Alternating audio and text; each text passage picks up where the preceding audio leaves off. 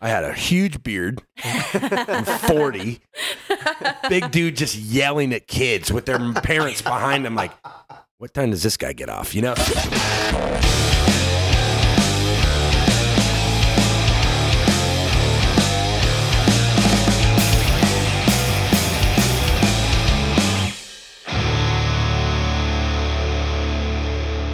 I'm CJ. And I'm Joe. And this is Whiskey and Wine brought to you by Cold Cock American Herbal Flavored Whiskey. Today, we have the pleasure of having Brock Lindow of 36 Crazy Fists here on the podcast, a great old friend of ours from back in Alaska. Uh, he's actually out on the road right now with 36. Uh, they're touring with Killswitch, uh, Toothgrinder, and Memphis May Fire. They just played their show in Portland here uh, last week, and it seems like it's going really well for them. We did this interview before they went out on the road, um, so it's uh, there's a, a, little bit of a, a, future past tense thing going on here throughout the interview. But I do also want to say We Divides is currently out on tour right now as well. Uh, tonight is the first show of our homecoming tour with Here Lies the Hero and Rivals. We're playing at Clash City in Riverside tonight. So if you are in Southwest US for the next two weeks, uh, come come out to a show, say hi, and uh, let us know if you listen to the podcast. Maybe we can give you a shout out on here or something equally as awesome. Uh, let's get into that interview with Brock Lindow of 36 Crazy Fists.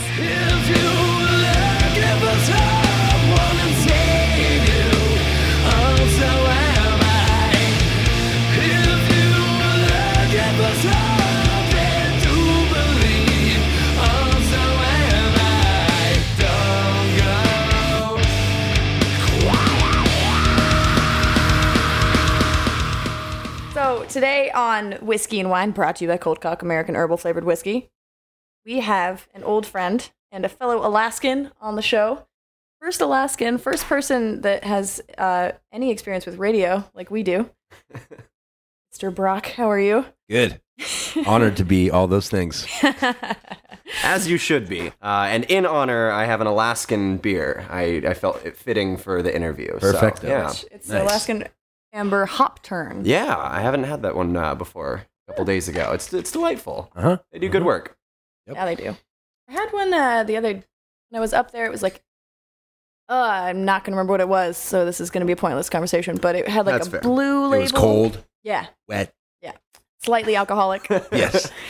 well, you're talking to someone who actually hosts a beer show here, so I feel like That's a good point. I went on a pretty cool brewery tour in Juneau one time at Alaskan, and uh, we got to go into their like, uh, I guess like the taster room. Okay. Really, it wasn't that. It wasn't really usually part of the brewery tour, so uh, that was pretty neat. It was that's the perk of having the beer show. I guess you get to do a little, little bit of the VIP every once in a while. That's VIP for you kids out there. we need to get that with cold cock. I know. we gotta, definitely. I've never had the cold cock. I see it. I like the warm cock mostly, but uh, but uh, no, I haven't had it. But I see that they're sponsoring many uh, a rock festival these days, so very cool. they do well. I'm not much of a whiskey drinker, but I actually really like it. Yeah, no, and, and we've said this pretty much every time. Um, but no offense to Cold Cock, but I had a perception in my head before I ever tried their whiskey. I was like, okay, well, the name is Cold Cock. First of all, second of all, it's flavored. Like I just, I don't, I just had low expectations, and first time I had it, it blew my mind. Like it is so tasty. That bottle did not last very long. Yeah, unfortunately, we are out, so I can't. We cannot be serving you. Uh, cold cock. Let's go ahead and uh, send another pallet over to the uh, Divides household. Please. we'll get the chopper in by Tuesday. Um, but uh, Jameson is a close second. Ah, yeah, delicious. We've- I think I think most of the times that you and I have drank together, it's been Jameson. for better or for worse. Always, yeah. I'm I'm seriously having flashbacks. So Brock and I uh, were on a radio show together in Alaska on a radio station called 94.7 The End. All of us, yeah. This is like a little reunion here. We Totally. weren't on the show though. Not True. to push You're you- right. not No, to- no, no, no. Not to push you out of our clique right now, Joe. Yes. I understand. There were so there were several times where like he and I would do a show together, and I would like run the board and like it, we, er, earlier when you first got here and we're checking the microphone, like hearing your voice through a microphone in my headphones, I was just like, oh my god, it's like 2012. Is that what it was? That's when I started there. Yeah, I remember when you brought in like your 19 year old birthday party cupcakes, That's right, I did. and I believe they were microphones. Wa- yes, weren't they? They were. They were pretty adorable. sweet. Yeah. the coffee shop I worked at at the time, uh, the one of the ladies made me microphone cupcakes. Great. The microphones were made out of uh, like um, ice cream cones, Okay. and they it it was tasty. It was quite quite delightful. That was fun doing the show.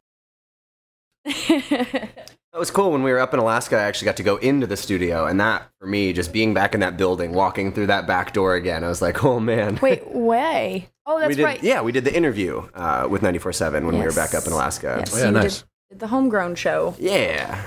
hmm How was all that? You guys went to, I really haven't asked you about that.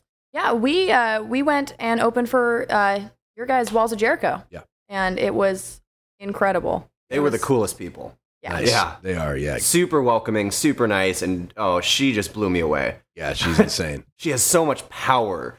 This small little thing, but she gets up there, and as soon as she opened her mouth, just like pushed me back. I was like, "Whoa!" Yeah, did you guys know she was actually born in Alaska? Did you guys find She that out? She talked about it, yeah, yeah. She said cool. that. cool.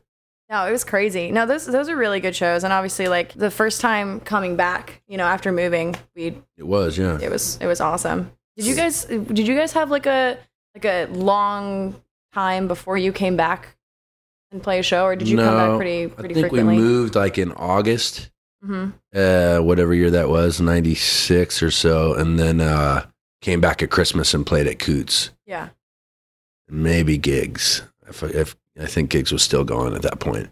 Do you know when gigs closed? Because I I heard I hear so much about it, I it would was say never. 98, maybe 90, 98 or so. So I was I could five be wrong years on old. that. was, That was- not going to shows yet. You were five years old. when boy. gigs closed. That was before my Alaska time. I got there right after Beto's closed. That's when I moved to Alaska. Yeah, that's when I started going to shows. It was right after. Hmm. And I Beatles. missed all of Beato's because we were here. Yeah. I never saw. I saw one show at Beato's. Was Beato's always upstairs in the Fourth Ave place?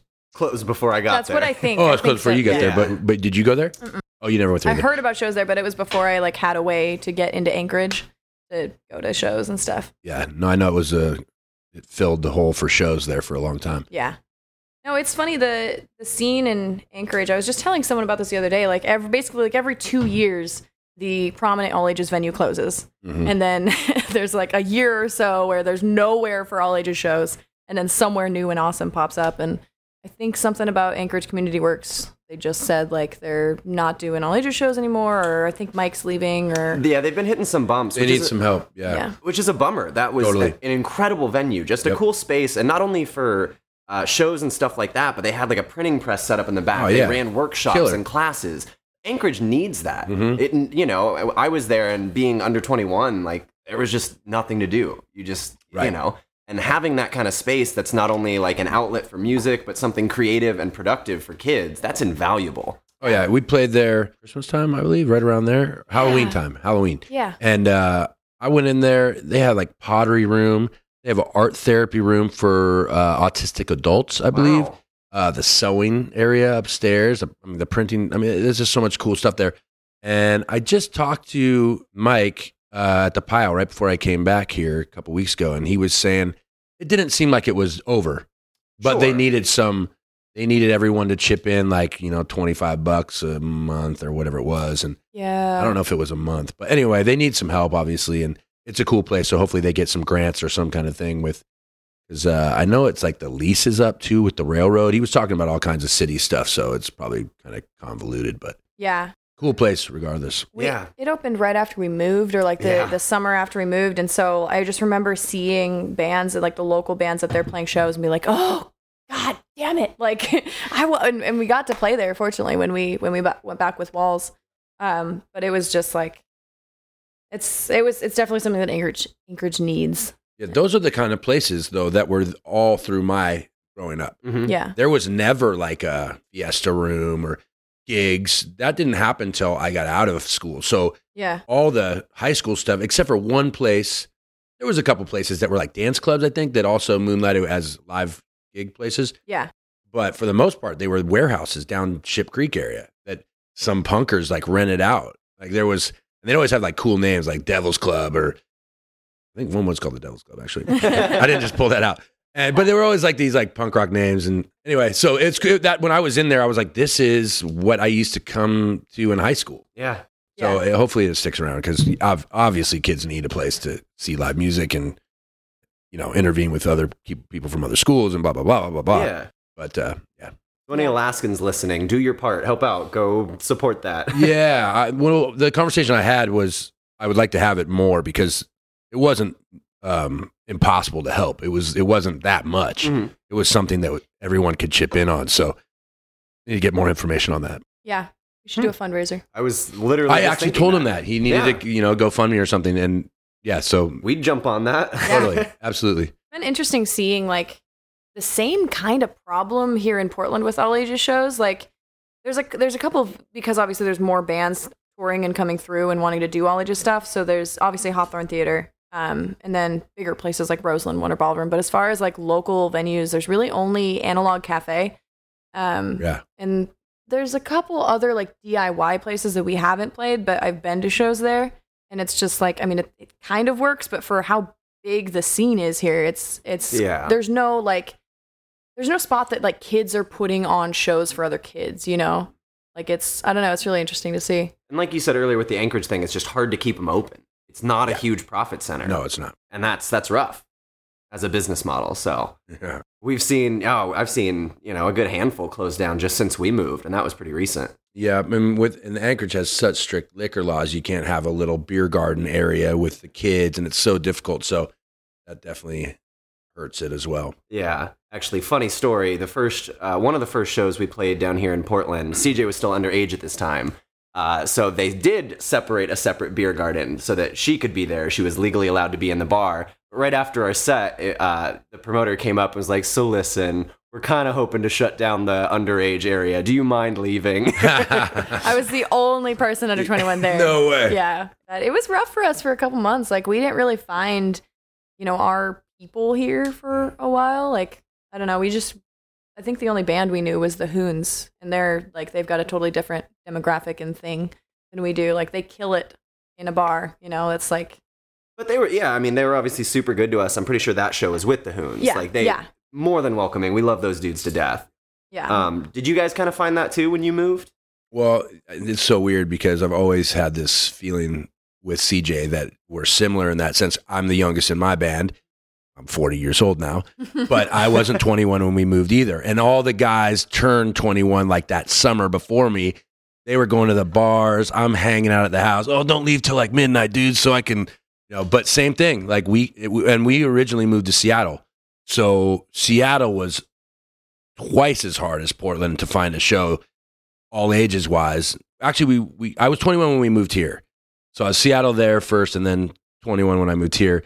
Um, we we really ruffled a lot of feathers at first because um, it wasn't that we were like arrogant or anything, but we were serious drinkers, serious What you guys? like jock mentality almost, you, know? yeah, it was like kind of like a gang. Like I read the Motley Crue book, The Dirt. I don't know if you guys have. I did read that actually. But Fantastic. Love that book. But I always think that nothing similar musically, but the way they were like a gang, and if anybody, blah blah blah, you know, we got we fought almost every weekend. I mean, literally. And then our house, we lived right off of uh, 72nd and Division, so not far from here. Um, it was they people like dubbed it the Alaska House because we would just outdrink everyone, and then people were like, "I'm not going to the Alaska House. That, those dudes are nuts." and like we would fight in the backyard, and like, man, we think we talk about it sometimes and laugh about it, and there's a lot of buffoonery, but um, yeah. So in the beginning, it was difficult for us also, and I think mostly because there was such a cool scene here. It does not. I mean, it's not like that now. It's like No. way bigger. But back then, there still wasn't that many bands like there is now, and there was some really cool bands here that were like the local draw. I mean, the local big band sold out the, the Roseland all the time. That's where they played. yeah. Hmm. They were called Grindstone, Stone, and they were like an Alice in Chains band. Okay. And they were they were great, but there was like a metal crowd too. Like three or four bands that those bands were just killer, and they'd pack the house every night. We it took us a while to get into opening for those bands, and I think we were just a little bit too too rough on on everybody in the beginning. Those Alaskans. Yeah. Yeah, so uh, but then you know, th- I think once we started playing and proving our worth, I think things got a little better. Yeah. No, it's funny. I we we felt the same way like when we first moved here because we had no connection to like the metal scene or anything like that and you know we don't really like we're not really metal core with like that like there's a lot of things that come with metalcore that we don't necessarily do like all of like the the synchronized stage jumping and the the uh fuckboy look i can't find a better way to say that It's accurate. it's not flattering, but it's accurate. so no offense to our wonderful friends in the metalcore community, but we like we knew it was kind of here, but that wasn't really our thing. Like we definitely like it took us getting into like and we're not a hardcore band, but like the way we kind of look at things is similar to a lot of our friends in the hardcore scene. And so once we started getting closer with that and like the progressive rock scene here, that that was when it really clicked. But at first it was like the only reason we got shows was because like it was kind of like a novelty that there was a girl in the band who screamed. And so I was like, okay, well, that kind of works. Like, we scared a lot of people. We were the heaviest band on like every bill we played for the first month, yeah. like easily. Uh, and so like they could get into some parts of it, but you know some of our real heavy stuff where CJ's rolling around and screaming, and you know we're having all the heavy moments. It's like, oh my god, like what is going on? I are, are they allowed to do this with music? Like, so it's funny and it's it's just kind of the opposite experience we had in Alaska because we were very often the lightest band on a bill. Yeah. Um, up there. So I mean, we've seen both sides of that coin. Yep, yep. Me too. Yeah. Me too. Yeah, I I think for so long I wanted to be the heaviest band on a bill for once because we were always the lightest, and in metalcore came more recent, but back then it was just kind of rock, metal, punk. It wasn't like all the subgenres really. There's death metal, of course, but there wasn't like it's now it's a zillion different things. So like we would just get put on all the hardcore tours, and we were the furthest thing from it. You know, we were post hardcore, emo, screamo, metal, whatever, rock, you know, or whatever they called us that week. You know? exactly. So I remember the beginning being like, I mean, we would literally would go out on all these tours. There was a tour that was, I remember getting a call from management. It was like, oh yeah, okay, you guys are going out with Napalm Death, Devil Driver, Obituary, and I can't remember who else, but I was like, "You're out of your freaking mind, dude! Have you listened to our albums?" And I, at that point, I was kind of fed up with it because I was like, "Man, when is the Incubus tour coming through, or maybe a Deftones? Please, I've been praying. yeah. You know, something that's lighter, more rock accessible." No, never came, and and and in turn, all those became our friends. And like you said, those are the same ethos that I have as well. So it's like it, it all worked out because time is just changes things. And you know, you people back in the day, hardcore and metal didn't get along at all. Now it's you wouldn't even know the difference really. I mean, Hatebreed, one of the biggest hardcore bands in the world, sounds as metal as Slayer these days. So, um, anyway, all those things change. But I rem- and going on that tour, it was one of the coolest tours ever because there was diversity. The, the actually the opening band was called In Vitro, and they were a straight up punk band that put tinfoil on their heads. Literally, like put tinfoil masks on, and then by the third song, it was gone. And so there was a little bit lightheartedness, but I mean, Obituary, Devil Driver, Napalm Death, it doesn't get any heavier. So we were second. I'm glad because we weren't going on uh, after that. There's this other band called Bury Your Dead Yes. and uh coach everybody knows them now but back then when they had just started we were doing a tour with walls of jericho Martyr AD us and then the Bury Your Dead band was going to join in seattle well we're already up against it because those two bands were straight hardcore and yeah. yeah. we're trying to do singing emotional choruses so uh going over like a ton of bricks every night and then, but we're going to be second. So we're all pumped up because this Bury Your Dead band from Boston is going to be joining in Seattle. We'd already been out for like two weeks dying. And uh, the first night they show up and we watch it and we're like, hell no, we are not playing second. We are not going on after that. I mean, it's straight thug core, you know? And anyway, so yeah, we, we decided to stay first and let those guys go second because at least we could fool them, you know? come out with a couple heavier songs and then slip in a few things. and back then, boy, the arms crossed. You just see it. But you only get 25, 30 minutes, so you're in and out, and then you're drinking again. Sometimes I really like opening. Like, I, I take spite in it, you know, like if it's a if it's a bill where we don't think we should be, but we are anyways, it's like, no, I, okay, cool. Like we'll make we'll we'll definitely make an impression. Like yeah, you got to have that attitude for Yeah. sure. yeah. I think that's our mo at every show we play. It's like they're gonna remember this, whether there's no one in the crowd or it's you know a bigger national opening slot or something. Yeah, yeah. It's uh, speaking about like moving to a new place and like the transition time, like changing things and making it easier. Um, I actually matched with this guy on Tinder the other day, and uh, he is in a band. Um, I don't remember what they're called. Sorry, not not gonna name drop them because I just straight up don't remember.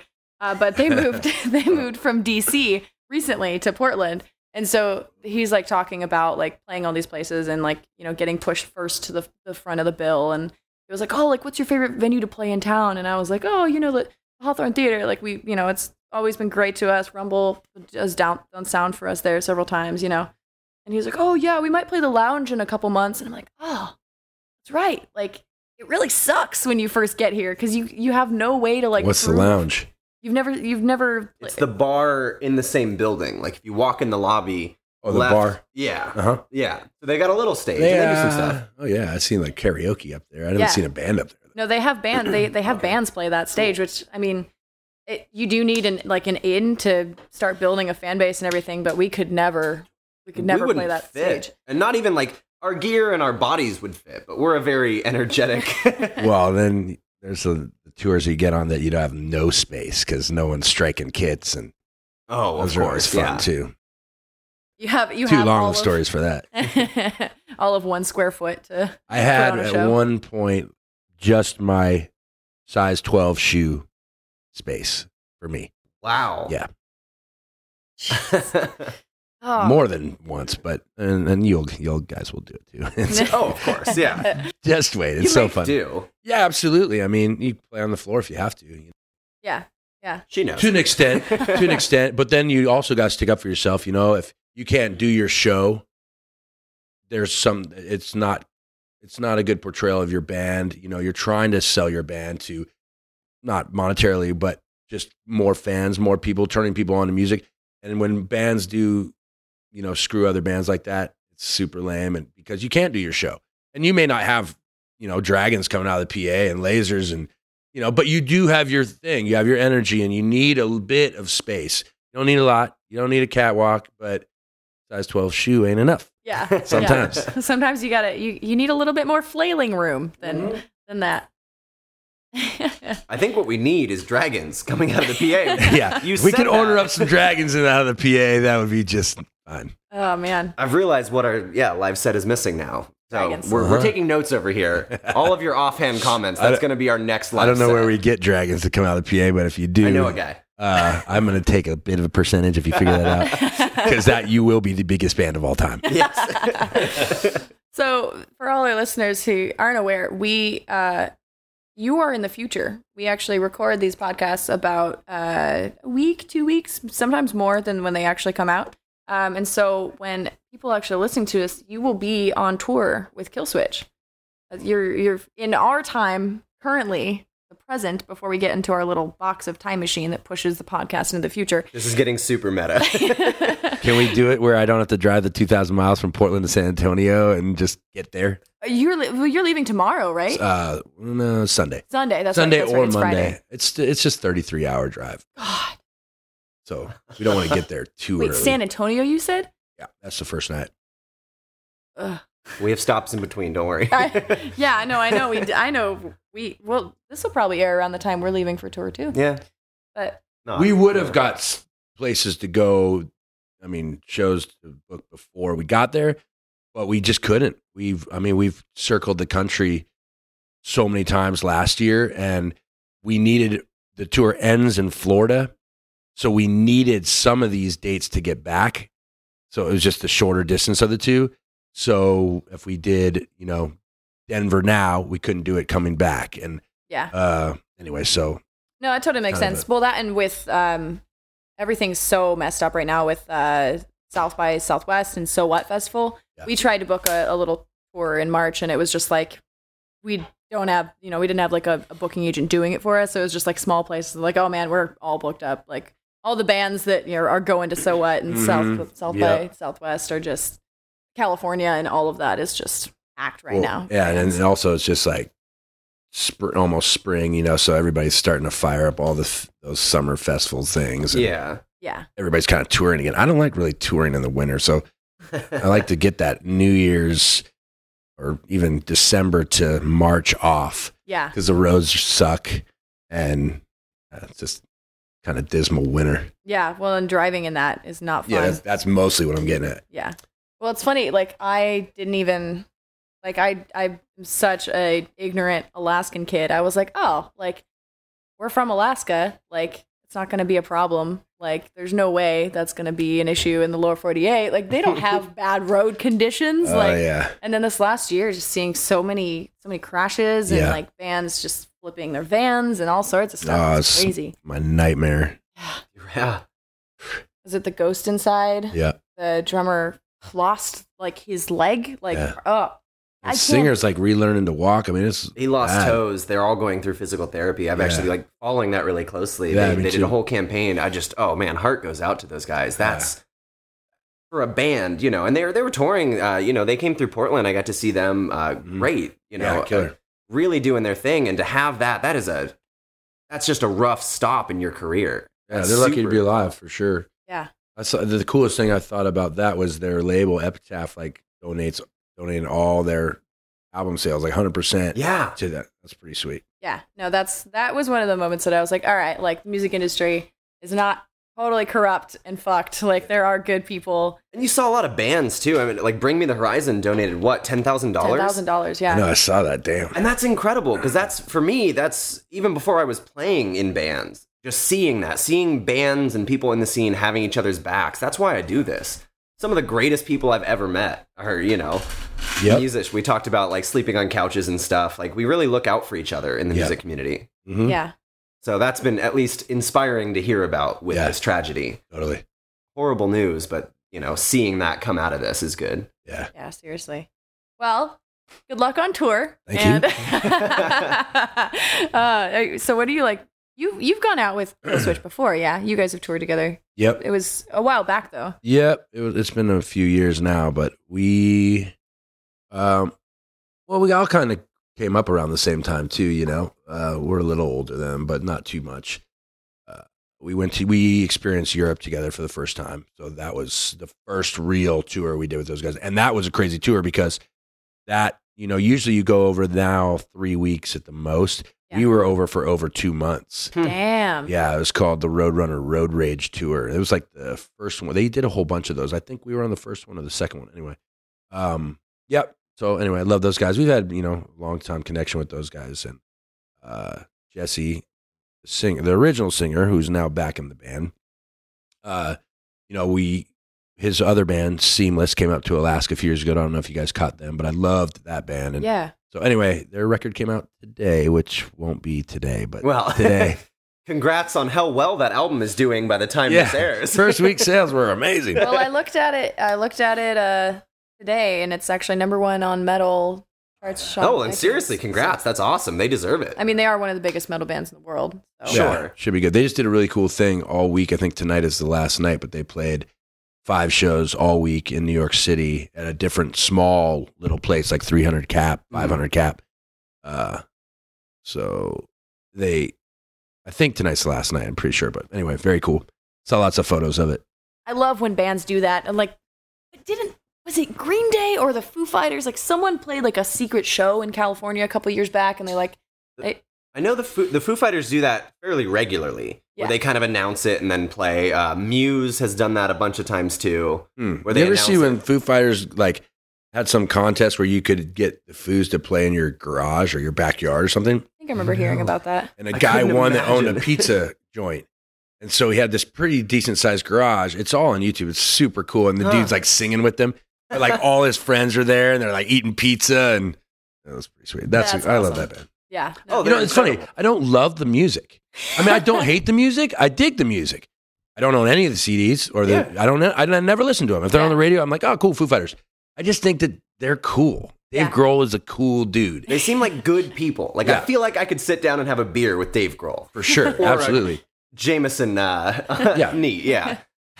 Well, uh, Dave Grohl, uh, this is your calling to come on Whiskey and Wine. Yeah, he probably would. You can you can play our living room. You know what? when uh, so he has another band with John Paul Jones and uh, Josh Home or Homie or however you say it, uh, called them Crooked Vultures. I don't know Oh if you. yeah. Well, I we played download with them years ago, and uh, we were like excited to watch it, even though I'd kind of already heard it. and I was like, eh, that's kind of weird. Uh, I went to the bathroom. The whole band got photos with Dave Grohl, not me. Oh, I was in the bathroom, Go figure. Yeah. Oh, so um, that was one of those unlucky moments. And I got like the gnarliest sunburn of my life in the face that day. we uh, the first year we were here, we uh, we didn't get to play Warped Tour. Careful now. we didn't get to play Warped Tour, but we uh, we did the battle and like we moved on to the final round. And as our prize for just moving on, they got us tickets to go see it. Oh, cool. So it was the first year I had ever seen Warped Tour. Um, Joe had seen it before, but we all got so badly sunburnt that day. It was it was horrible. I can't even imagine like playing the whole tour, like how much sunscreen they go through. Well, and that like if you got that kind of a sunburn, I couldn't have played a show the next day. There's a picture of us, four of us in this mirror, and we're just like lobster red. I think I remember that photo. I Yeah. literally still have those tan lines. Yeah. Because I was wearing a tank top and it still looks like I'm wearing this flesh bikini. Yeah. Two years ago. Two years and I still have those tan lines. That hasn't gone away. when we were on Mayhem a couple of years ago, I wore flip flops the whole summer, Yeah. except for on stage. Other than that, I was in my flip flops. I mean, the first two weeks of that tour, it was over like 100 degrees every day. And we were, uh, us and Walls of Jericho were the only bands on the whole tour in a van. Just want to say that. so, anyway, uh, but yeah, I had flip flop tan lines for like two years afterwards. Seriously. It was, uh, so I, I can relate to that. This episode of Whiskey and Wine is brought to you by our lovely patrons over at patreon.com. They get a lot of cool stuff for their continued support of Divides and this podcast in general. Uh, they get behind the scenes videos, they get episodes a whole week early, uh, and seeing as that we are on tour currently, they're getting a whole slew of behind the scenes videos and, and funny clips and weird van antics that uh, no one else is going to get for a little while. So if you want to be a part of that exclusive club, go to patreon.com slash dividesak. There's a link in the description for this podcast as well. And uh, go pledge any dollar amount. I think it's the cheapest one we have is uh, $1 a month and you get access to the whole stream. Or if you want to get merch from us every couple months or if you want like demos and new songs, lots of cool stuff. There's all sorts of options, and we could not appreciate our patrons more. Let's uh, let's get back to our interview now with Brock Lindow from 36 Crazyfists. So professional, if you haven't noticed. It's a little like a little Wayne's World in here. I just watched Wayne's World the other day. That's the best reference. We're gonna say that we are the Wayne's World of podcasts. Yeah, can, can we get a, a solid quote of that to use as our bumper for this? They are the Wayne's World of podcasts. That's going in our theme music. Yeah. Oh, good. All right, so Party on Siege. Oh, no, I can't get it. party on, Jax. I'll take it. Uh, we uh, are now refreshed with our beverages.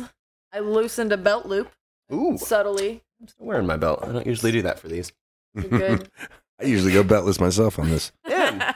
well, okay, I guess while we're there, this is for our podcast. I get comfy, you know, sitting down or doing radio. I had my stuff. Do you have any weird like show rituals?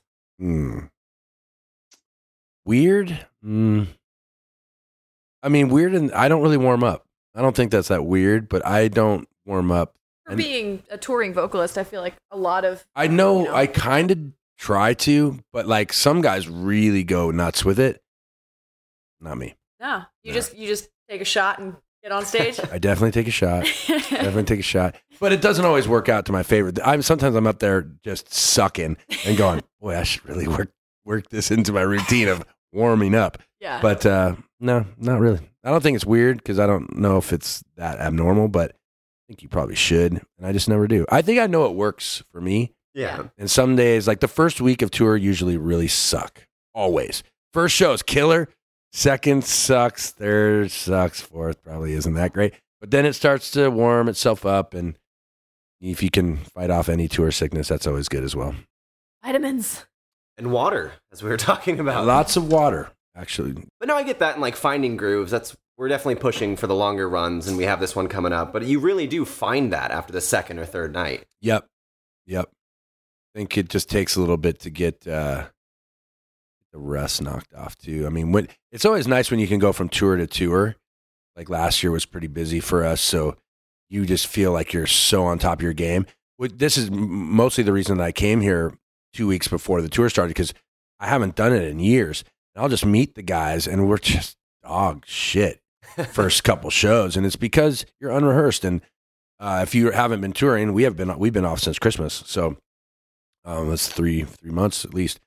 So yeah, um, I'm glad I came to rehearse because I feel much better today uh, with the rehearsals. Because the first go, eh, a Yeah. little suspect, but uh, yeah, and it would have been twice as bad if. And this tour is going to be big. You know, I don't want to be sucking on that. So. Totally, totally. Well, in Memphis, May Fire is, I think, direct support for Mhm. Killswitch on this too. Mm-hmm. Be that'll be super cool. I feel like it's gonna bring a whole different, like, I think that's the reason they're there. yeah. I don't know anything about them. I did see him at the Warped Tour. hmm I mean, I saw that they were on the thing, Mhm. but they there was something that happened for them where they had to leave super early or something, so they played second, I Hmm. think, which they probably would have been one of the headliners Yeah. because I know that a lot of people it seemed like just from the rumblings were bummed they missed them Yeah. because they didn't, you know, that Yeah. you guys played the first Warped Tour, right? The first Battle in Anchorage. Did you do that one? Yeah. I think so.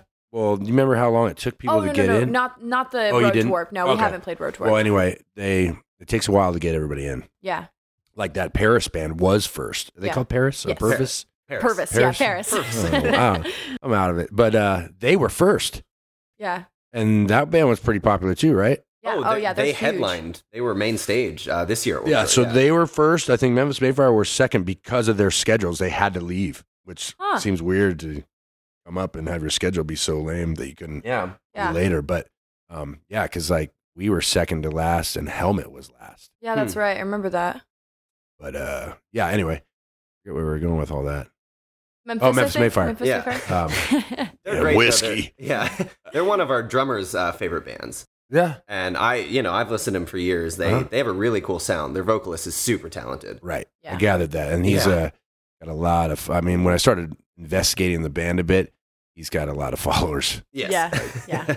So He's- he's got his social media. it's game. pretty preachy, right? It's They're like a faith based band. He's he is pretty pretty religious. Um, he he actually did a side project because Memphis May Fire isn't supposed to be uh, preachy in that sense. Mhm. Um, and they have songs where they kind of bring it up. Uh, one thing that I really like about them is again he comes from that background and everything, and he has his solo project which kind of deals with that more. But Memphis May Fire did do a good job of separating that. Yeah. But at the No, same I wasn't knocking it all. I Oh, was just, no, I, I think that, I think I kind of gathered that from him. uh, they've always they're always super positive. Like it's real heavy music. I mean, Right. obviously, but it's all super uplifting. Like the actual things Yeah. that he's saying is Yeah. like, no, you're you're great. You're better than you think you are. I Like- did hear him Yeah. talking on the mic saying things like that. Yeah. Talking to the kids. And and that's awesome. yeah, definitely. Definitely. Yeah, you're. I I read this and it like I've you know I actually haven't seen them and I've only listened to a couple of songs and I've read this in some interview. I think it was in Alt Press a couple years back, and I I at this point I feel like I probably misunderstood, but I read that he has a separate tour bus from his band. So you're gonna have to tell me. You have to text me and tell me. Well, I mean, that's if- not that abnormal with big bands. I mean, Really? yeah. what Ivan, the vocalist Five Finger Death Punch had his own bus. the, the bus though, like his own entire what? I well on that Mayhem tour, like all the Disturbed dudes had their own bus. Of course, all the Slipknot. There's nine dudes in Slipknot. They all had their own buses. There's nine buses. yeah, For slip. Wow. and like a crew bus. And I mean, I mean, think about it. Like a bus costs thirty grand a month. Yeah, I think that's about the estimation. yeah. If you're making two fifty a night, if you're making a hundred a night, Yeah, no, that's. I mean, that's so totally you can fair. uh, a couple shows you already paid for it, and you're playing thirty plus shows. So yeah, no, I, I hear what you're saying.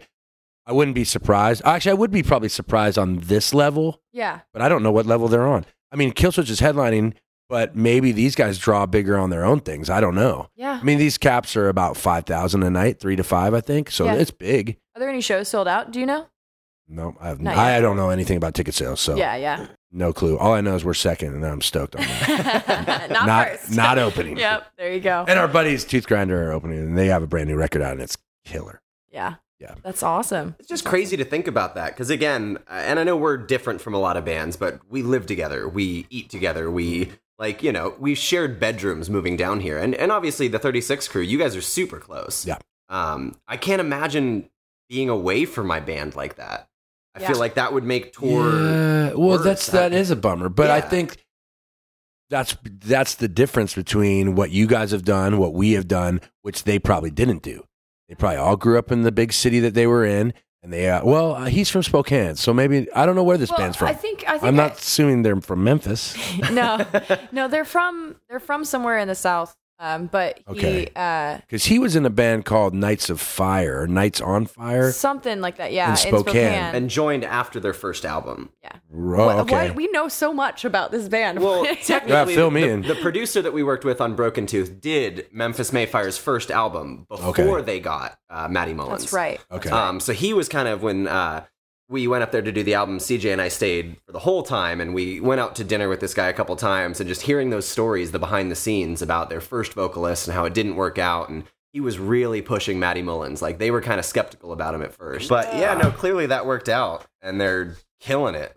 Uh, Oh, I saw them at Warped Tour this last year, and they're incredible. hmm Yeah, It'll be it'll be a super cool tour for I you think guys. it is good to have them on because it is a t- Killswitch and us. A lot of the same fans probably, but although they have more, but with us, we've been in the same world our whole life, and we get associated in the press a lot.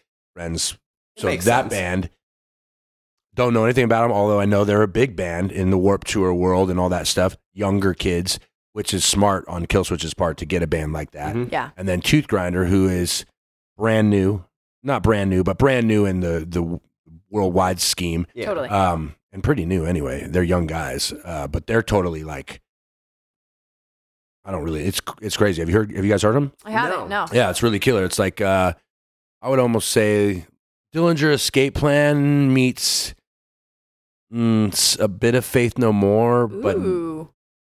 but no synth. It's straight. It's chaotic. I can. I'm super into I'll that. play you guys some a song, the, one of the new songs and stuff. Yeah. But really cool dudes, and uh, they're- so they're totally different too. So it's it's going to be a cool, diverse package. Yeah. I actually just found this band um, last week called Ritual. Um, I don't know. I remember where they're Hmm. Sounds like we should know them. They're- right?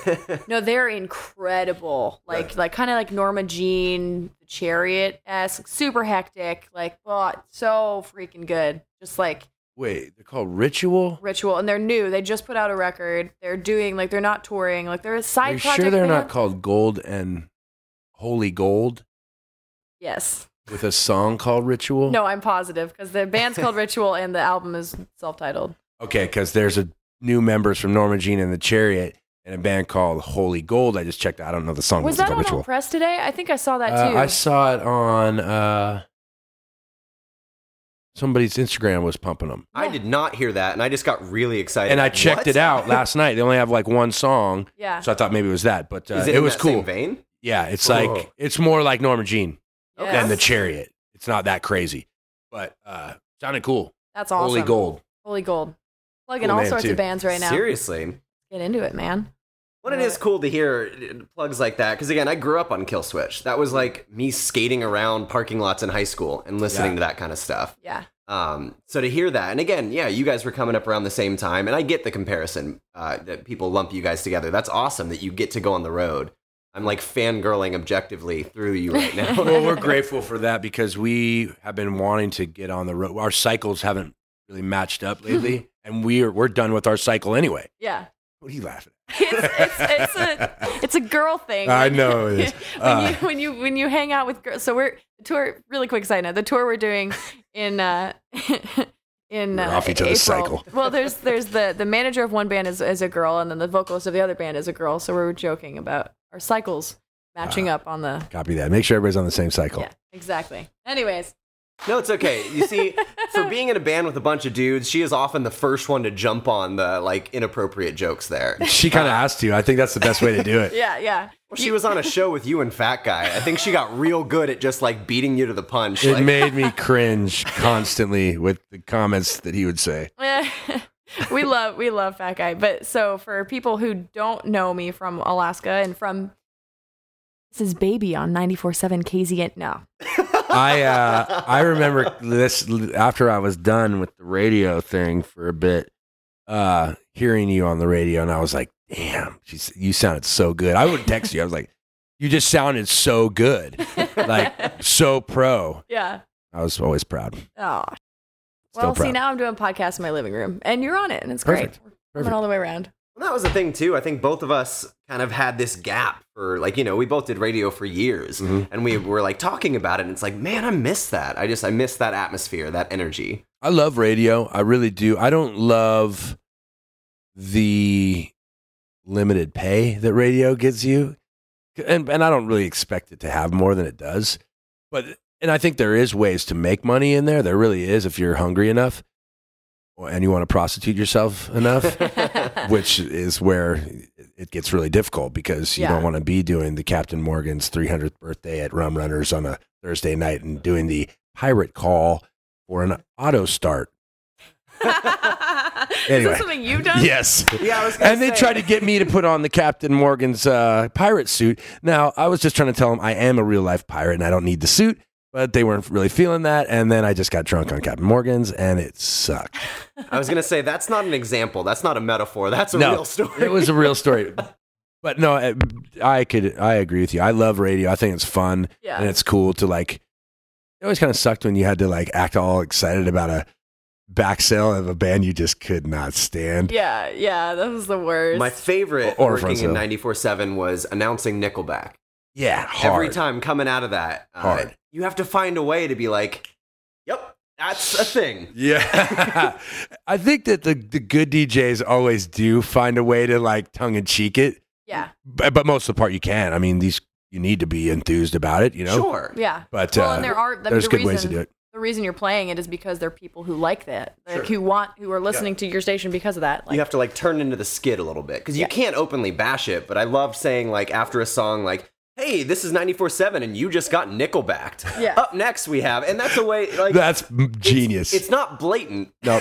but they get it. While we're talking about Nickelback, let's let's really get into the hate of Nickelback. yes, let's. Because okay, in my band, I am the one dude that really tolerates rock, Okay. like commercial rock. hmm Like I love Shinedown, yeah, for example. I think that singer's badass. My band can't stand it. They're like so jaded about it. And I'm like, so then there's the band uh, Nickelback, and I'm like, it's a good rock band that has like this rock formula. I don't, I don't love them. I don't hate them. Or I, I, I'm indifferent, but I don't understand the hate per se with that band. no, It's an easy target. It's an easy target, but there's plenty of easy targets. I think the biggest thing, because I'm with you, I they actually have songs that I like. I have played them on my Bullet with own the name, that's a good song. yeah, uh, how you remind me. I think it's called Bullet with a name. I don't know. I don't know. Yeah. It's like their heavier track about I'll scratch your name inside Yeah. of a bullet. yeah, yeah. yeah. We're seeing Nickelback, yeah. this is what whiskey and wine has come podcast just to. took a bad turn. Sorry.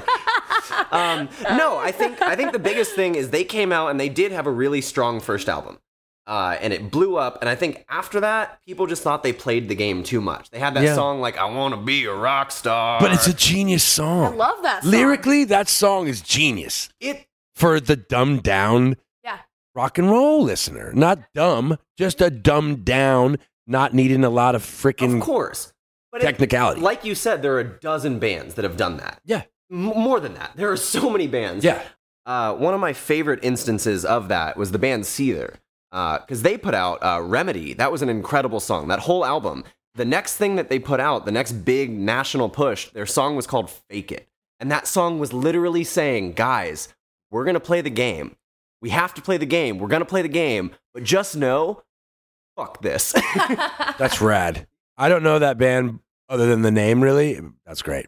And. Good for them. Yeah, that was the premise of the whole song. And I just appreciated that a band was willing to call that out on national radio, being like, hey, fake it. Hey kid. Yeah. What about the song where he's talking about he's trying to convince her dad that it was um, her mouth that he was kissing? I mean, there's some good lyrics It was in something there. about like the spaceship, like right? I know, I know. Oh no, no, no. Maybe I'm I thinking don't remember the spaceship. That might have been that might have been uh, David Bowie or something.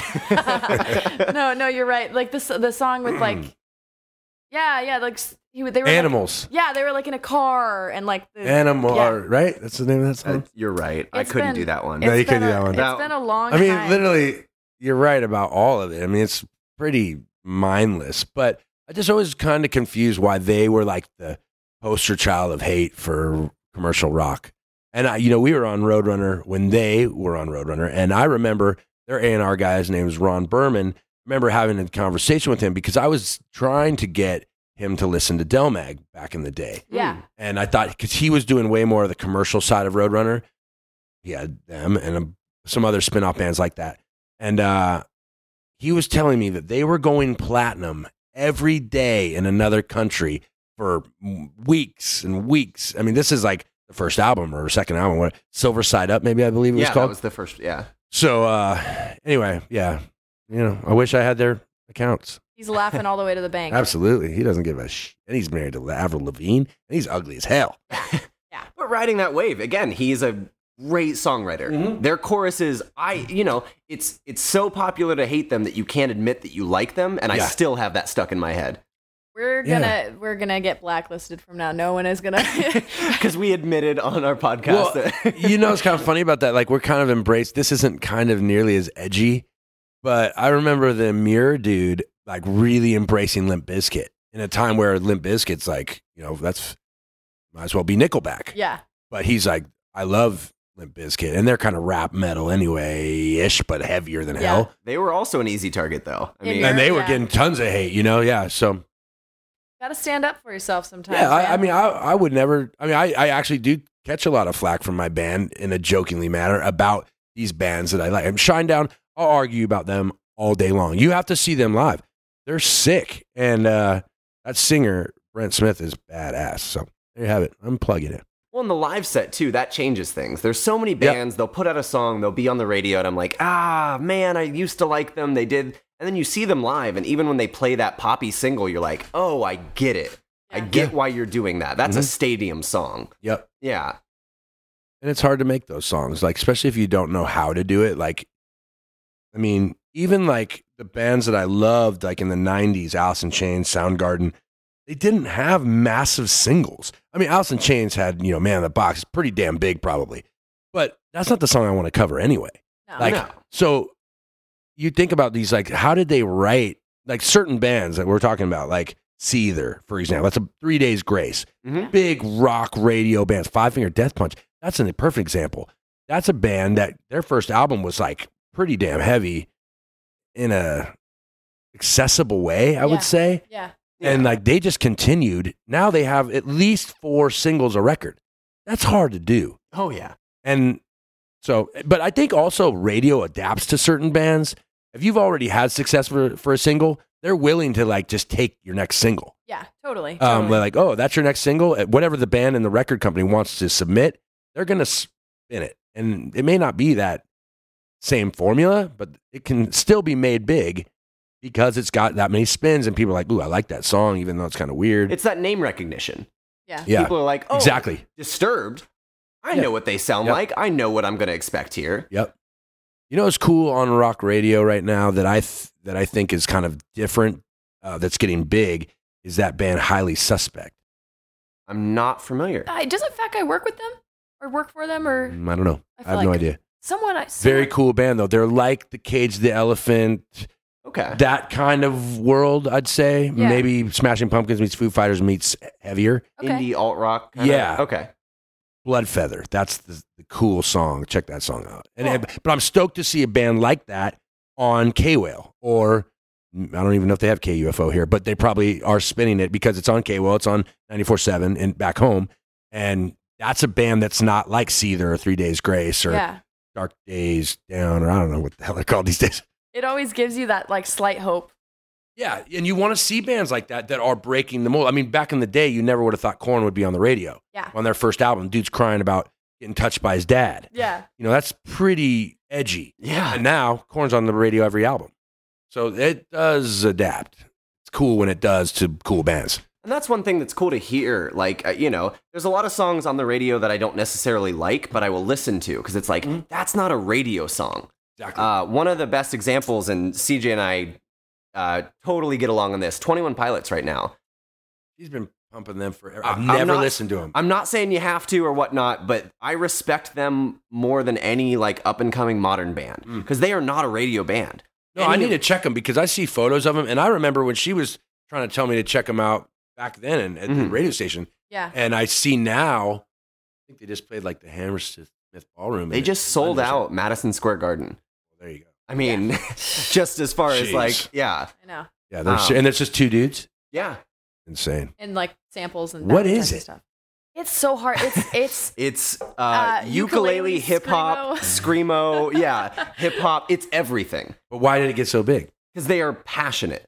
They believe in what they're doing more than any band I've seen in the last ten years. and their marketing Okay. is fucking awesome. well, yes, They have also that. really good, really good marketing. That always helps.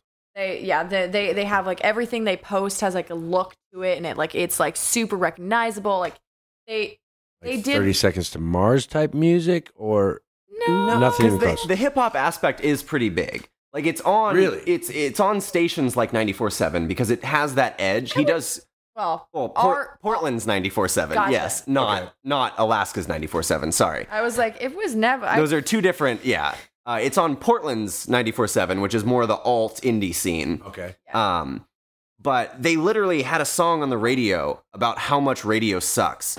Uh, lane or stay in your lane, boy. Yeah. yeah. Um, which is amazing, and I think that's what people really connect to because people do see past that. That's I think that's the whole Nickelback shaming. People like that music. It's catchy. It's accessible, but we get it. Like we don't we don't want to be like treated like we're dumb. You know, like like no one no one wants to like listen to music and be like, oh, like there's always a guilty pleasure to like liking a chorus. Like like Call Me Maybe is a really great example. I fucking love that song, and It's I a listen great song. I listen to the chorus and I'm like, this is so bad. Why do I like this? Why is it so damn catchy? You know, like you you got to find that middle ground, and I think that's why they saw success is because they do have great choruses, and they but they also have an intellectual piece to them that makes people feel good about themselves Yeah. for liking them. I have a, a experience of last year before our last album came out. I really felt like this is it. This is the, sh- the we need a shot. We needed something, a label that would really, you know, swing for the fences with us. Even though I don't even know what I'm talking about, to be honest, or, or like per se, like one example. What am I talking about? Swing for the fences. Like, what do I mean? I don't. I didn't really know. I just knew I needed somebody that was as passionate about my band as I am about my band. So when we went with them, Spinefarm, um, whom I love dearly, uh, we decided to have this conversation about, you know, let's get on these rock on the ranges. Let's get on these commercial rock tours, blah, blah, blah. And they're like, okay, you want to do that? And I'm like, yes, because my whole career I've been with metal bands, like heavy metal, hardcore.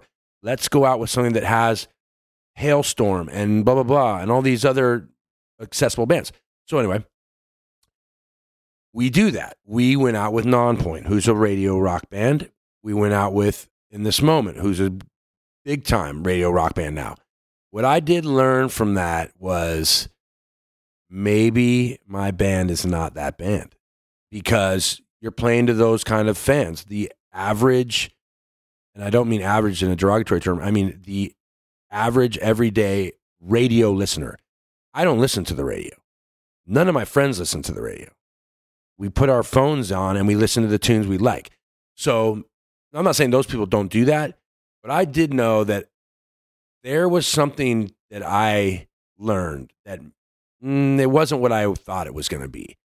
If you don't have that formula, and I don't even know what that formula is, because like I said, that band Highly Suspect is not that formula, and they're on the radio. So maybe if you're on a different thing, but the two tours I did, Nonpoint not as bad because they were they're a rock metal band. In this moment, rock metal band, but it's more of a show. I would, and I don't mean this any disrespect because they have a kick-ass show, but it's like a Vegas show. It's like you are paying a high dollar ticket to see her. And then the band guys are in these other platforms and it's killer. It's a it's a kill it's a cool show. But those fans are not interested in what I'm doing Yeah. because it's teenage girls. I had a huge beard. I'm 40. Big dude just yelling at kids with their parents behind them, like, what time does this guy get off? You know? And uh, I just really did learn about that radio thing that I was kind of bummed to learn about. I thought we could really transcend, but we didn't. And I'm not bummed that we didn't because it was didn't do any. It didn't harm us. Didn't didn't help really. But I learned that if you don't have that backing, also like I do know if you get on those tours though that have radio station sponsorship, they're way better shows as far as attendance. Because if you don't have, like, just look at all the, I mean, the tour I'm about to go on. Every radio station in those cities are sponsoring those shows. Those are the best tours to get on. Because, you know, you guys know, I know, you go on the tours that usually don't have those, and it's hard to get the promotion. So that all part's great. But I, I learned a lesson on wanting to be in that world and not really being in that world. So I was a little delusional, I think. Yeah. I feel like there I mean I I don't know, but I feel like there might be some kind of freedom in that too because you know, we constantly like I always feel like we're, you know, we have to like dumb it down a little bit for singles or say like, you know, like okay, well we need that chorus. We need things to like get into that mainstream, like get a mainstream listener on board, you know? And I feel like if you reach that point where you're like, no, that's not my band, like I I hope there'd be like a freedom in that and like you guys can just do whatever the fuck you want. Yeah, I mean there is. You want to have that freedom, but at the same time, you want to. You don't want to see yourself not get up the ladder. You know, I think so. I think there's a give and take to it because just talking to R and R guy the other day, and he's like, "Hey, if you think there's a commercial viable single, let me hear it, so maybe I can pass it along to so and so, and he can hear because he did X amount of records in that world." And that's just a weird conversation anyway with me, and you can't have it with Holt because he is so anti that shit. You have to like really massage that. But he's also knows that, you know, he wants to be successful.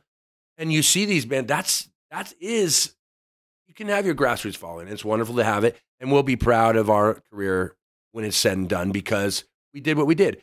But wouldn't it be wonderful, your band included, to have that one song that does elevate your band like it has all these other bands? I mean, in this moment, they used to open for us and they were just a rock metal band. Now they're this massive thing. Not saying that I would ever do that, but you guys could do that because you guys are younger and you have a great look at, to you guys. You don't look good, but you know we're not You we're look not about our look. We're not, we we've never been about our look, you know. And there's nothing that's not good or bad. I'm not saying anything bad about a look. It look I love seeing bands that look good. Yeah. I mean, the best looking band in the world at one time was this band called 18 Visions. And those dudes looked good. you know, they had makeup on. We shared a bus with them in Europe, and we were such jerks, you know, just drinking our heads off. But I remember they would have, they came on, you know, they're from California, Orange County. We're not. And uh, they would come on with their makeup bags and stuff, and we would be like, who the fuck are these dudes? And then we become friends with them, and then we'd see him every night. And he's got the scarf on, he looks good, his hair's awesome.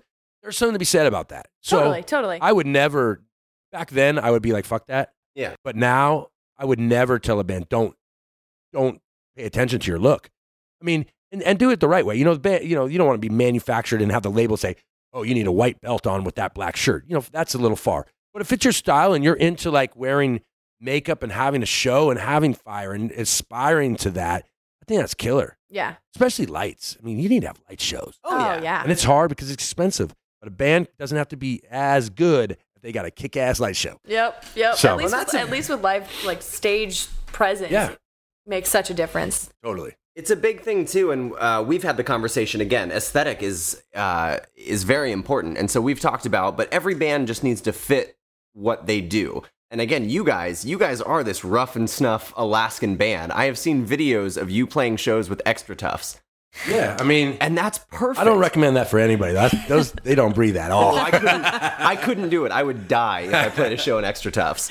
Um, Next but no, show, you're doing it. Oh, please no. Nope. A little stinky. Make it a little call. stinky. a little, See, the funny thing is, this is going to air while we're on tour, and then the next night, you're You're gonna be like, so. going uh,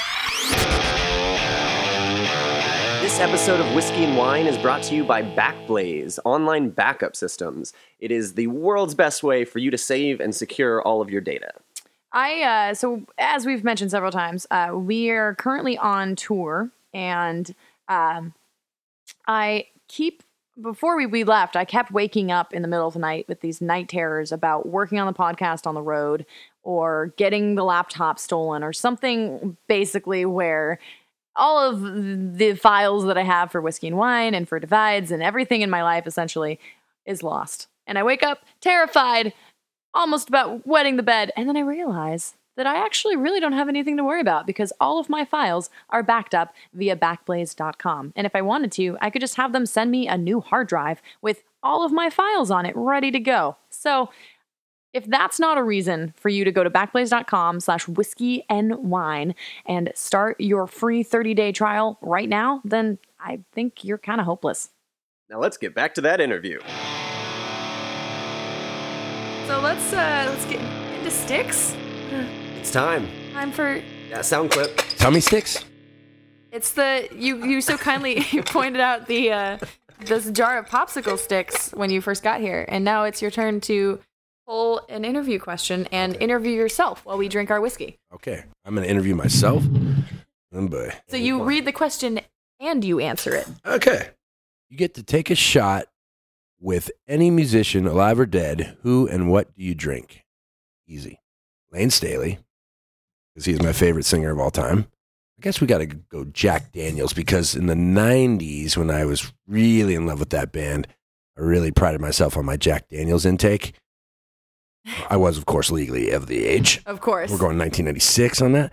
Uh, uh, yeah, no, Layne Staley for sure. My favorite singer of all time. And uh, we do a little Jack Daniels. I don't know if the man was into Jack Daniels, but uh, unfortunately, I never got to see him play. I saw, I've seen the band play a few times now with the new singer. They're great with him, but would have much rather seen it with Lane. That's fair. That's fair. I you have an answer because I need to think about this. Yeah. I feel like it only flips around maybe 50% of the time. What? The, us answering the question? Oh yeah. Yeah. Ah, mm. I know. I'm never prepared for this. do another one. Oh, another stick. There you go. See, this is Uh, the problem. This is why we're the hosts and not the people doing radio interviews. People ask us questions. We're like, next question. Actually, no, I have an answer. Okay. Um, it took me a second. Uh, Schuylar Croom of He Is Legend, Shit. Such a good answer. And I don't know what kind of whiskey he drinks, but he's a whiskey drinker. I'm going to say Old Crow. No, uh, apparently, so Megan, a very good friend of ours, and she has been, you know, involved with the band for a while. She actually took a shot with him uh, when they played at the Hawthorne Theater. Uh, so I will have to follow up and ask her what kind of shot they took, but it was whiskey. Yeah. Um, he looks like a whiskey drinker. He, oh man, he, yeah, Southern boys Yeah. through and through. I would love to take a shot of whiskey with him. All right. I have an answer too. Keith Buckley. He was my second choice. Damn it. no, go ahead. I don't know what we would drink. I don't. I, Jeff I, Buckley would have been better, but Ah. but I mean, every Ah. time I die, yeah. Well, cheers to that. And cheers to Oh, that. cheers. There we go. So you get that. cheers. sound. Wait, Like, wait, both closer. Sound both clip. good good uh good drinking buddies Yes. for sure. Yes. I played a, a video game with Keith, Buck- Keith Buckley once. Hmm. It was at Ground Control. It was uh, anticlimactic because I was really nervous and I couldn't make conversation. So we were just playing Rumble and I was dying badly. And uh, This part will probably be off the record, but I met Keith Buckley that same night. uh, it was at the show, watching him play. Um, and I went to the bathroom, and it was right before their set, like in between bands. And I was taking a piss. Uh, I was at, you know, f- did my thing, zipped up, turned around, and Keith Buckley was the next person in line to, at the urinal. And I looked at him and I was like, I'm not going to shake your hand right now, but I really appreciate what you do. nice. so I was like, Where was that "Ah." Uh, the Hawthorne okay. yeah. But it was just this funny moment like, man, I really want to shake your hand, but I was just holding my dick. I'm not going to do this. Clean dick, but but I mean, I we, I don't know where your hand's been. and it's- that would have been funny. oh god. All right, you can you can do the next the next stick now. Favorite city or venue to play? God, you're getting the best possible questions for you. I was afraid you were gonna get like some some of our weird like I don't know. Asinine kind of. Yeah. Yeah. I mean, favorite venue. it goes without saying it's Koots because it's home and that's been our spot forever. But Yeah. I'm not going to say that because that's just a given. Yes. There is a place that is so damn cool, and it's in the UK. It's ca- it's called the Thekla, T H E K A K L A. Thekla. It's in Bristol, and Bristol is known for having great, great, great shows. But the thing about this venue is it is a boat. You play in the hull of this old ship. It's got a bar upstairs. It's got a long bar.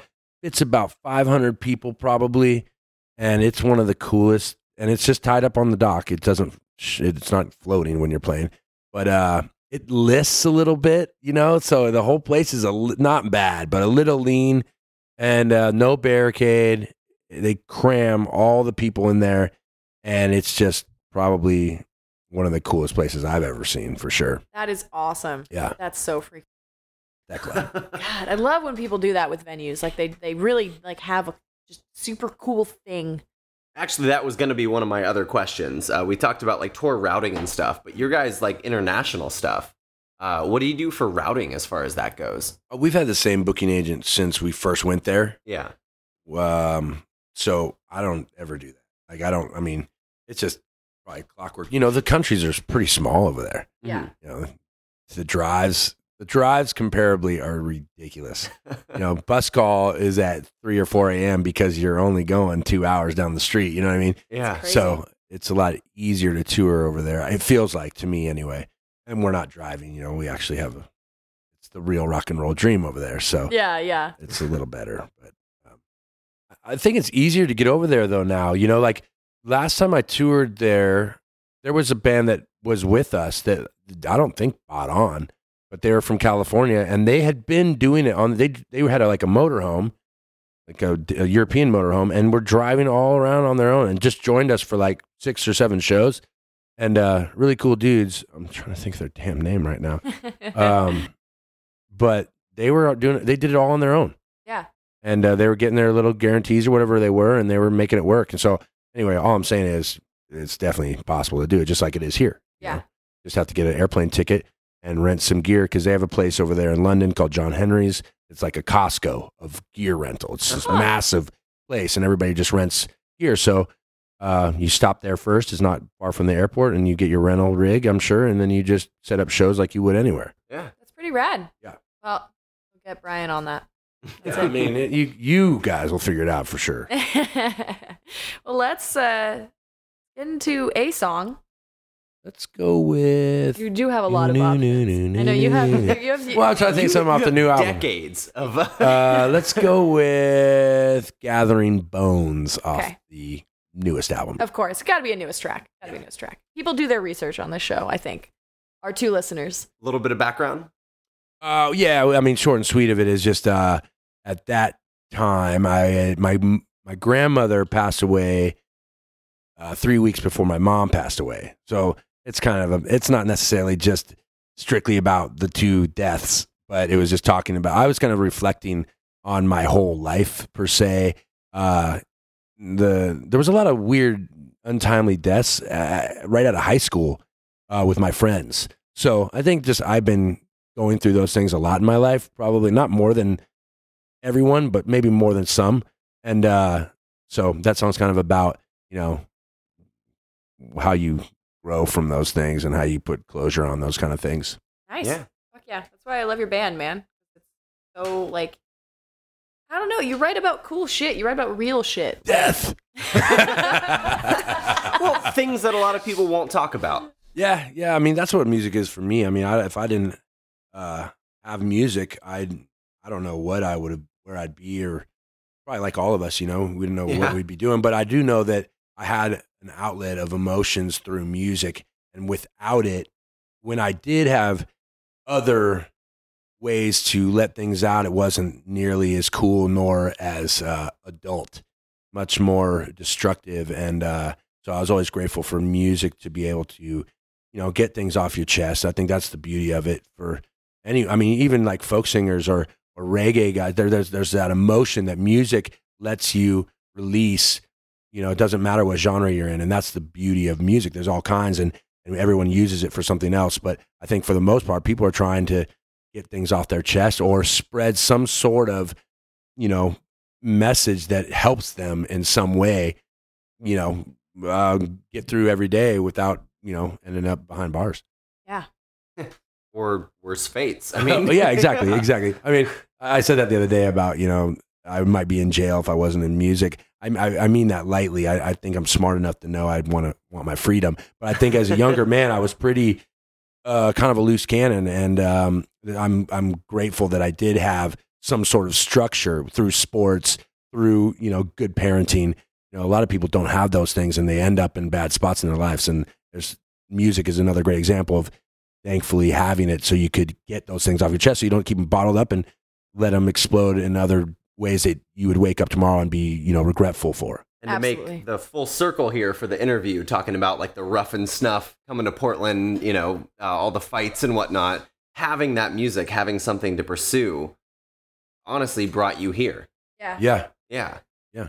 No, it's I de- I was thinking that today because I uh I had a friend go through a breakup and uh I A told breakup text. it was bad. It's bad. I was so the mad. I- old breakup I We days. talked about this. I and and I told her I was like, man, if I didn't have a band, I would have to take like anger management classes because I get pissed, like, and I get when I get mad, I get really fucking mad, like I break things. yeah. And like, if I didn't have an outlet where I could roll around on the floor and scream my head off, like I would do some fucked up shit. I Yeah. guarantee it. Like, yeah it's it's absolutely necessary. we're like, lucky I think we're lucky to have it I think my guitarist said at one point, Paul, he said, uh, I can't not do this. It's not like it's not like this like selfish egotistical thing that I'm always I've been pursuing my whole life. It's like I need music. I need to perform. I need to have this in my life. yeah i kind of said that you know when we stopped playing music in like 2011 uh when my mom was diagnosed with cancer i didn't care about music at all i'd been on the road at that point for like a year and a few months on that last album and i was like i'm going home. I'm not playing music. I don't care about music. And i stayed at home and just focused on my mom's health and my family and i remember being like yeah no i love music. But when i when my mom passed away less a less than a year later i was like i needed music so bad and i didn't even realize that i needed it like i did. And then i was so grateful that my dudes were still like waiting for me and they had been writing and stuff and they knew i was going through shit. But that was a weird time where I, like even yesterday i was thinking about this i was like i'm never going to stop music. Like but back then i was totally fine with walking away with it from it because life had got so heavy you know? Uh, my, my mom was like like uh, i don't know how your guys' mom's relationship but i was really close with my mom and she was a big support of our band so i was just like man nothing is more important than this. And it usually isn't when it's a family member that's ill but i did not care about music. I didn't care about my history with the band. It just was the truth. I just was so bummed out about my mom's fate that once she passed away and the dust settled a bit, I was like, wow, man, I gotta, I need this so bad. And then, I, then I really did realize it. And now, how I feel again today, and this is how I felt before my mom got sick. I'll always need music. I love music, even if I'm not touring. I'm going to play it in the garage. It's going to be fun. Do covers with my friends, whatever. I didn't feel like that for that that bit, that year and a half or whatever it was. I did not care about music, and it was really weird for me. And I felt weird, and I didn't feel like. I mean, I went to the radio station, and I wasn't. I remember telling Fat Guy, I was like, you know, I don't really care about touring anymore. I hate touring, but I didn't really hate touring. I love touring. I mean, being away from your family sucks, but touring rules. I mean, it's tough. It's a grind, but for the most part, connecting with people every night, seeing few people singing your lyrics. I mean, there's nothing better than that. I don't care if she's the hottest chick in the world and you're having the greatest sex in the world with her. It's not better than a whole room singing your lyrics God damn right. or your band's songs. You know what I mean? It doesn't match up that that feeling. Yeah. And I, I mean, I love sex. Don't get me wrong, but it's just not the I same. feel like There's you're something preaching to the choir here. yeah, yeah. You guys. I mean, I know you guys know. It's just there's something special about the connection between band and fan, and then uh, if you do it right, it's better than sex. It really is. Agreed. Agreed. But you won't kick sex out of bed. Nah. So No. you have already defeated one of the sticks in the bin here. Oh, it's good. CJ's favorite question. What is it? It's would you rather give up sex or playing music? Shit, that's a sucky question. Because they go hand in hand in this damn business. right? Uh, Uh, at least they gonna come- do initially. But See, no, I- to say like the sensation of again people singing back to you. Yeah. That that moment of just like a room of people. Speaking of which, there's a, a clip. Uh, I think Kyle, your drummer, shared from Download. Was it Download this last year? And it was, I think, I think it was you guys playing Slit Wrist Theory, and you cut out all the instruments. And it's how many? I don't know how many fucking thousands of people are in that crowd, but I just like, I like started crying watching that. I was But like, that's the, that's the feeling. I mean, oh. but it, I mean, yeah, that's what I'm getting at. I mean, you you you feel that's a connection. I remember like n- n- you have to really remember like no matter how bad it gets sometimes on the road and you just wish you were in your own bed. I mean, I was in a suitcase all year last year. yeah, and I was getting divorced and I lost a business. I mean, I was going through the worst, craziest shit you could imagine. yeah. And we don't have enough time. We got to do like three more podcasts about that shit. But, uh, but I mean, I, like, but music, damn, thank God for music. Like, it really saved me, literally Yeah. saved me. Like, I've been a really, I mean, not to get heavy, but I've been a super positive person my whole life, like too positive almost, like Yeah. weirdly positive yeah, and that all that stuff happened to me and like i did think about killing myself not that i would do it yeah, but it, yeah. it entered shit was so bad for me that i was like damn man if there was just a door I that I could could- get out, you know. really not care to wake up tomorrow this sucks but then i was like but i would never do it would never fucking do it Yeah, yeah. but it was a weird time so anyway all what i'm really getting at is music fucking saved my life and it has my whole life Yeah. so yeah i love i love that about music Agreed. Thank you. Hands up, yeah. That's that. No, I, I, and that's why we do this, man. Is because there's everyone has something like that with music. You know, I know not everyone struggles with depression, but there's a shit ton of people that do these days, and I, Yeah. it's it's the best outlet for it because Mhm.